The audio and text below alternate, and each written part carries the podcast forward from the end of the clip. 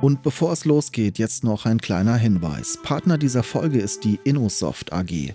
Mit dem Weekly Talk produziert Innosoft ein wöchentliches Talk-Format. Hier geht es um klassische IT-Themen aus dem Microsoft-Kosmos, Software und Apps und natürlich um Innovationen wie Virtual Reality oder ChatGBT. Es wird auch über das ein oder andere interne Softwareprojekt berichtet. Hört und schaut mal rein auf innosoft.de/slash live. Und jetzt viel Spaß mit der neuen Folge. Hallo und herzlich willkommen aus dem Werkraum 56 in Marburg. Mein Name ist Steffen Schmidt und auf der gelben Couch führe ich Interviews mit Menschen aus Unternehmen in Mittelhessen über Produkte, Gründungen und Geschäftsmodelle. Produziert im Werkraum 56 in Marburg. Die gelbe Couch, der Wirtschaftspodcast aus Mittelhessen. Gute Brandschutzkonzepte sind von großer Bedeutung, da sie Eigentum und Sicherheit von Mitarbeiterinnen und Mitarbeitern gewährleisten. Sie sichern das Bestehen von Unternehmen nachhaltig. In der heutigen Folge rede ich mit Stefan Fey von Integrale Brandschutzplanung. Stefan verrät, welche Themen rund um Brandschutz schnell und gerne vernachlässigt werden. Viel Spaß mit dieser Folge.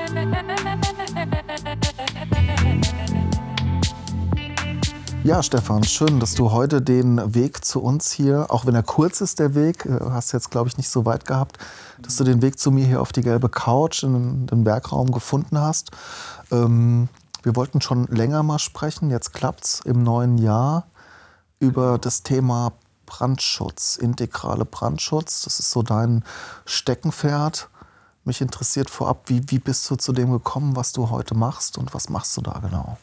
Ja, Steffen, erstmal vielen Dank für die Einladung hierher. Es freut mich sehr, dass ich hier den Podcast heute mit dir zusammen gestalten darf. Ähm, ja, Brandschutz. Ähm, also als Kind fing das schon an, da war ich in der, in der Jugendfeuerwehr bei uns im Ort. In, in, in Lich bin ich geboren und äh, habe da in einem Ortsteil bin ich aufgewachsen und äh, in Lich zur Schule gegangen. Äh, ja, war dann in der Jugendfeuerwehr, war ein Jahr in der, im aktiven Dienst in der Feuerwehr habe dann so ein bisschen den Faden verloren, bin dann auch wieder rausgegangen, weil es da im Verein so ein paar äh, Geschichten gab, die mir nicht so gefallen haben. Und äh, das war meine erste Berührung so mit dem Thema Brandschutz und Feuer. Und äh, ja, dann war es ein langer Weg bis zur eigenen Firma für Brandschutzplanung. Du hast studiert dann in Gießen an der TRM. Was genau studiert man, wenn man sich mit dem Thema Brandschutz beschäftigen will? Oder? Genau, also ja, meine, meine Vita sieht so aus. Ich habe äh, die Realschule besucht, habe dann eine, eine Tischlerausbildung gemacht und ähm, dann auf dem zweiten Bildungsweg anschließend über Fachabi und Bauingenieurstudium an der THM, beziehungsweise seinerzeit noch FH Gießen-Friedberg, dann den Weg ähm, in Richtung Statik gewählt. Habe dann in äh, 2008 wollte ich ähm, einen, einen, einen Studentenjob machen in einem Statikbüro bin dann zu einem bekannten Statiker in Licht gegangen und habe ihn angefragt nach einem, nach einem äh, Werkstudentenplatz. Und der hatte zu der Zeit aber zwei, drei Studenten und sagte, nee, er hatte im Moment keinen Bedarf und hat mich dann hier nach Marburg vermittelt zum Stefan Rover, weil die ein gemeinsames Projekt hatten. Und ja, so bin ich dann im Endeffekt erstmal im Architekturbüro gelandet, habe da Brandschutz bearbeitet, Brandschutzkonzepte erstellt und ähm, 2021 haben wir uns dann mit dem Brandschutz nochmal selbstständig gemacht. Cool. War das Thema Gründung, war das für dich schon immer so präsent? Hast du schon immer oder ab wann hast du vor Augen gehabt, dass du auch mal was Eigenes gründen willst? Das fing schon relativ früh an während meiner Ausbildung zum Tischler. Ähm, da habe ich mit meinem Chef ziemlich äh, schlechte Erfahrungen gemacht. Und ähm, da habe ich für mich die Entscheidung getroffen, dass ich nicht äh, den Rest meines Lebens angestellt sein will, sondern mein eigenes Ding aufbauen will, mein eigener Chef sein will. Mhm. Du hast gesagt, ähm, dass du in einem Architekturbüro äh, dann erstmal angefangen hast mit, mit dem Thema Brandschutzkonzepte. Ich hatte jetzt gerade eine Folge zum Thema Facility Management. Wo, wo, wo ordnet man das Thema eigentlich ein von der Branche? Wie ist denn das? Seid ihr eher näher am Architekten dran oder geht es da eher um den Betrieb von Gebäuden? Was sind da die Angebote? Wie, wie funktioniert das? Also da hat man tatsächlich beides. Ähm, es gibt, äh, das unterscheidet uns auch vom, vom Mitbewerber. Ähm, es gibt sowohl den, den Bereich, der beim Architekten angegliedert ist, in der, in der Planung, in dem Baugenehmigungs- und, und Bauablaufprozess. Ähm, da kommen wir eigentlich her, da wir aus dem Architekturbüro kommen. Das heißt, wir schreiben Brandschutzkonzepte für Mehrfamilienhäuser, für Krankenhäuser, für Pflegeheime, Kindergärten, Schulen, alles, was man sich vorstellen kann. Im Industriebau sind wir auch äh, stark unterwegs. Und ähm, außerdem betreuen wir aber auch den betrieblichen Brandschutz. Sprich, äh, wir bilden Brandschutzhelfer aus in den Betrieben. Wir sind Brandschutzbeauftragte, das heißt, man kann uns beauftragen, um den Brandschutz im eigenen Betrieb zu sichern. Und ähm, ja, da beraten wir die Geschäftsführer eben zu Themen, die den Brandschutz betreffen. Du sagst schon, Brandschutz ist die große Klammer, egal ob Privatimmobilie oder Industrieunternehmen. Ähm, das spielt dann keine Rolle irgendwie. Also Brandschutzkonzept, äh, Brandschutzverordnung, das ist für alle Gebäude gleich oder muss man da schon dann immer sehr differenziert gucken, was ist das für eine Immobilie? Also es gibt für die einzelnen Gebäudetypen unterschiedliche Gesetzesgrundlagen. Prinzipiell gilt erstmal das Baurecht von dem Bundesland, in dem gebaut wird. Hier in Hessen ist das die hessische Bauordnung. Ähm, sogenannte Sonderbauten Darunter fallen beispielsweise Gebäude, die eine Grundfläche haben von mehr als 1600 Quadratmetern oder Hochhäuser, die eben höher sind als 22 Meter, äh, Schulen, Kindergärten. Und für jedes dieser sogenannten Sonderbauten gibt es dann wieder weiterführende Richtlinien oder Gesetze. Zum Beispiel gibt es die, die Krankenhausbaurichtlinie, da steht dann konkret drin, wie ein Brandschutzkonzept für ein, für ein Krankenhaus auszusehen hat. Hast du da ein besonderes Steckenpferd? Sagst du, ah, das ist ein Gebäudetyp, den mache ich besonders gern? Also prinzipiell ist der Neubau natürlich dankbar, weil, äh, weil man sehr genau sich am Gesetz orientieren kann. Ähm, aber die Herausforderung liegt tatsächlich im Bestand. Und das ist das, wo der, der Ingenieurverstand dann durchkommt, weil man sagt, okay, man hat irgendein Gebäude. Ähm, wir sind nicht spezialisiert auf eine Gebäudekategorie, ähm, Im Bestand ist es so, wenn man, ich nehme jetzt mal das Beispiel von einem Krankenhaus aus den 70er Jahren, ähm, das hat natürlich eine ganz andere Gesetzesgrundlage, als das heute der Fall ist. Und wenn man umbaut, saniert, Nutzung ändert, wie auch immer, muss man sich an die heute gültigen Gesetze halten. Und das passt eben oft nicht zu dem Bestand, der da steht. Und da wird dann der, der Ingenieurverstand natürlich gefragt, um äh, ja, einfach gucken zu können, wie kriege ich die heutige Gesetzesanforderung auf das Bestandsgebäude von damals übertragen und da wirtschaftliche, günstige Lösungen auch zu erarbeiten. Spannend. Ähm, Brandschutzkonzept. Wenn ich hier Konzepte gestalten muss, bin ich da meist oder muss ich da kreativ sein, was Neues gestalten? Vielleicht füllst du den Begriff Brandschutzkonzept, auch vielleicht Brandschutzkonzept für Unternehmen. Uns hören ja hauptsächlich Unternehmerinnen und Unternehmer zu. Was bedeutet das konkret, ein Brandschutzkonzept? Also das Brandschutzkonzept im ersten Sinne, im ersten Step, ist das, was ich brauche, um eine Genehmigung äh, zu erzielen. Ähm, da ist erstmal drin geregelt, ähm, wie sind die Brandabschnitte im Gebäude äh, gelegt, wo sind Brandschutztüren, wie funktionieren die Fluchtwege, brauche ich eine Brandmeldeanlage, brauche ich eine Sprinkleranlage. Und ähm, Sinn und Zweck ist es natürlich, möglichst wirtschaftlich so ein Gebäude zu planen, und nicht zu sagen, ich habe jetzt ein Fünf-Familienhaus, ich mache da einfach eine Brandmeldeanlage rein, dann ist das safe. Ne? Das wäre schön. Äh, dann wäre Marburg sicher, vor allem die Marburger Oberstadt mit den historischen Gebäuden. Aber ähm, so einfach ist es nicht, weil eben ähm, wir auch in Regress genommen werden, wenn wir zu viel Brandschutz fordern. Und da muss man natürlich auch ein Stück weit vorsichtig sein.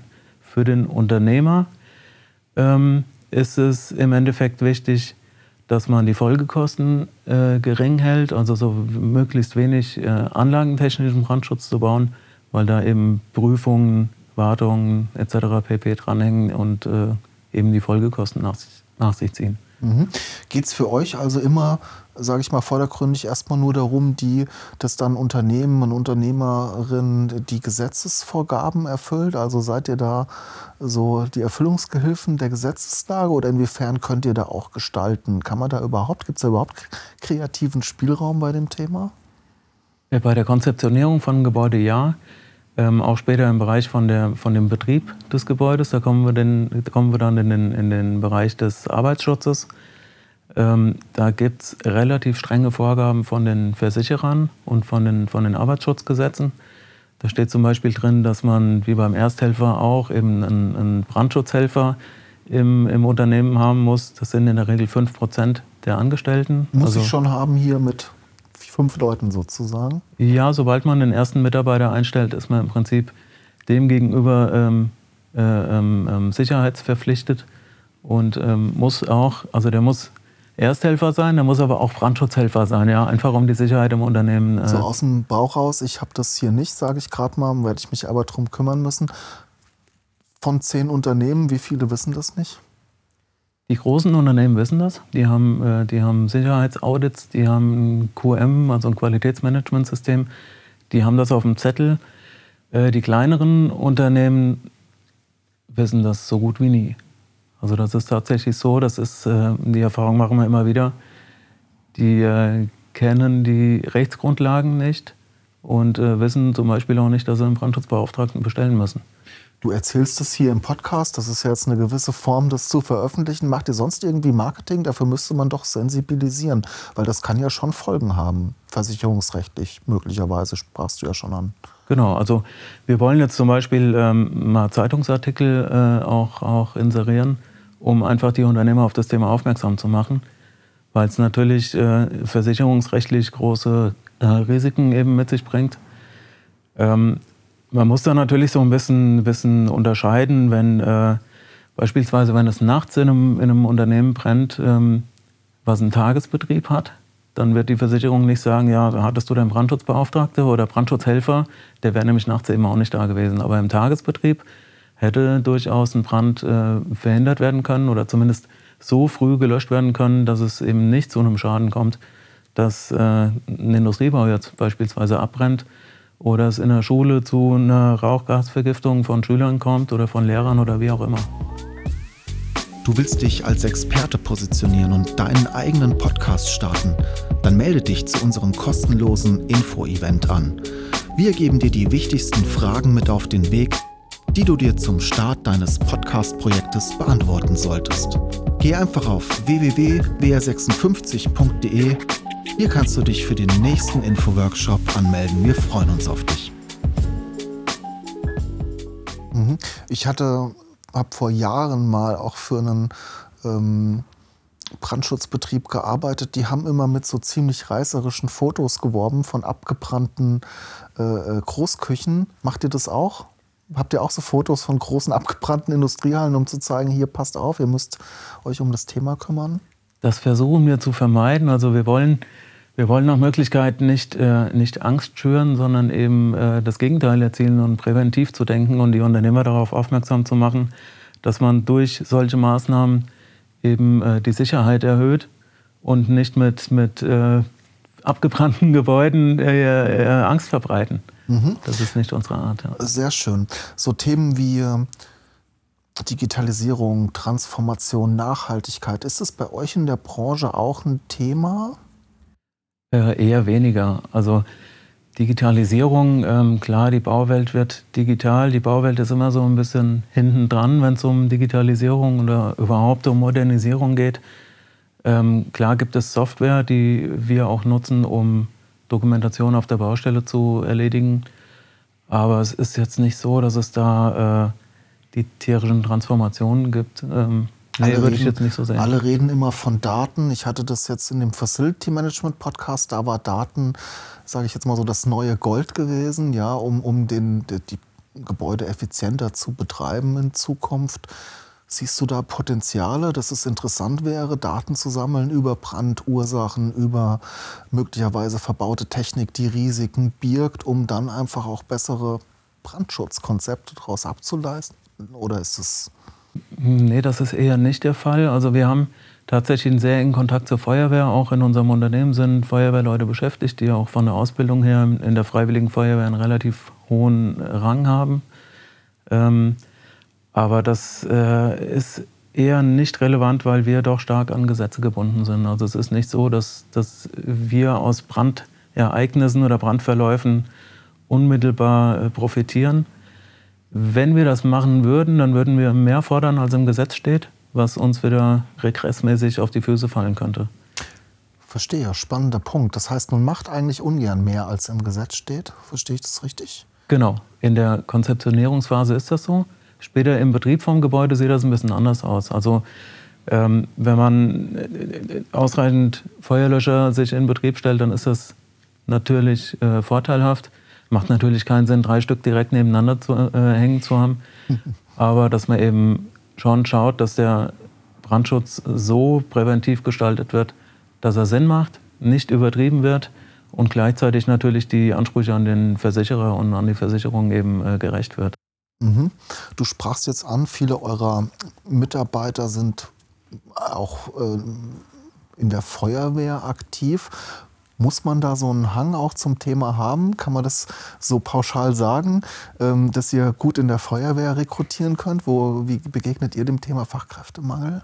Nee, also das, das würde ich jetzt nicht unbedingt sehen. Ich sag mal, ein Feuerwehrmann kann natürlich super gut Brandschutzhelfer ausbilden, das auf jeden Fall, weil er einfach den, den Bezug zur Hitze, zur Alarmierung, zum, zum äh, Absetzen von einem Notruf hat. Ähm, aber für die Arbeit in den Konzepten eher weniger.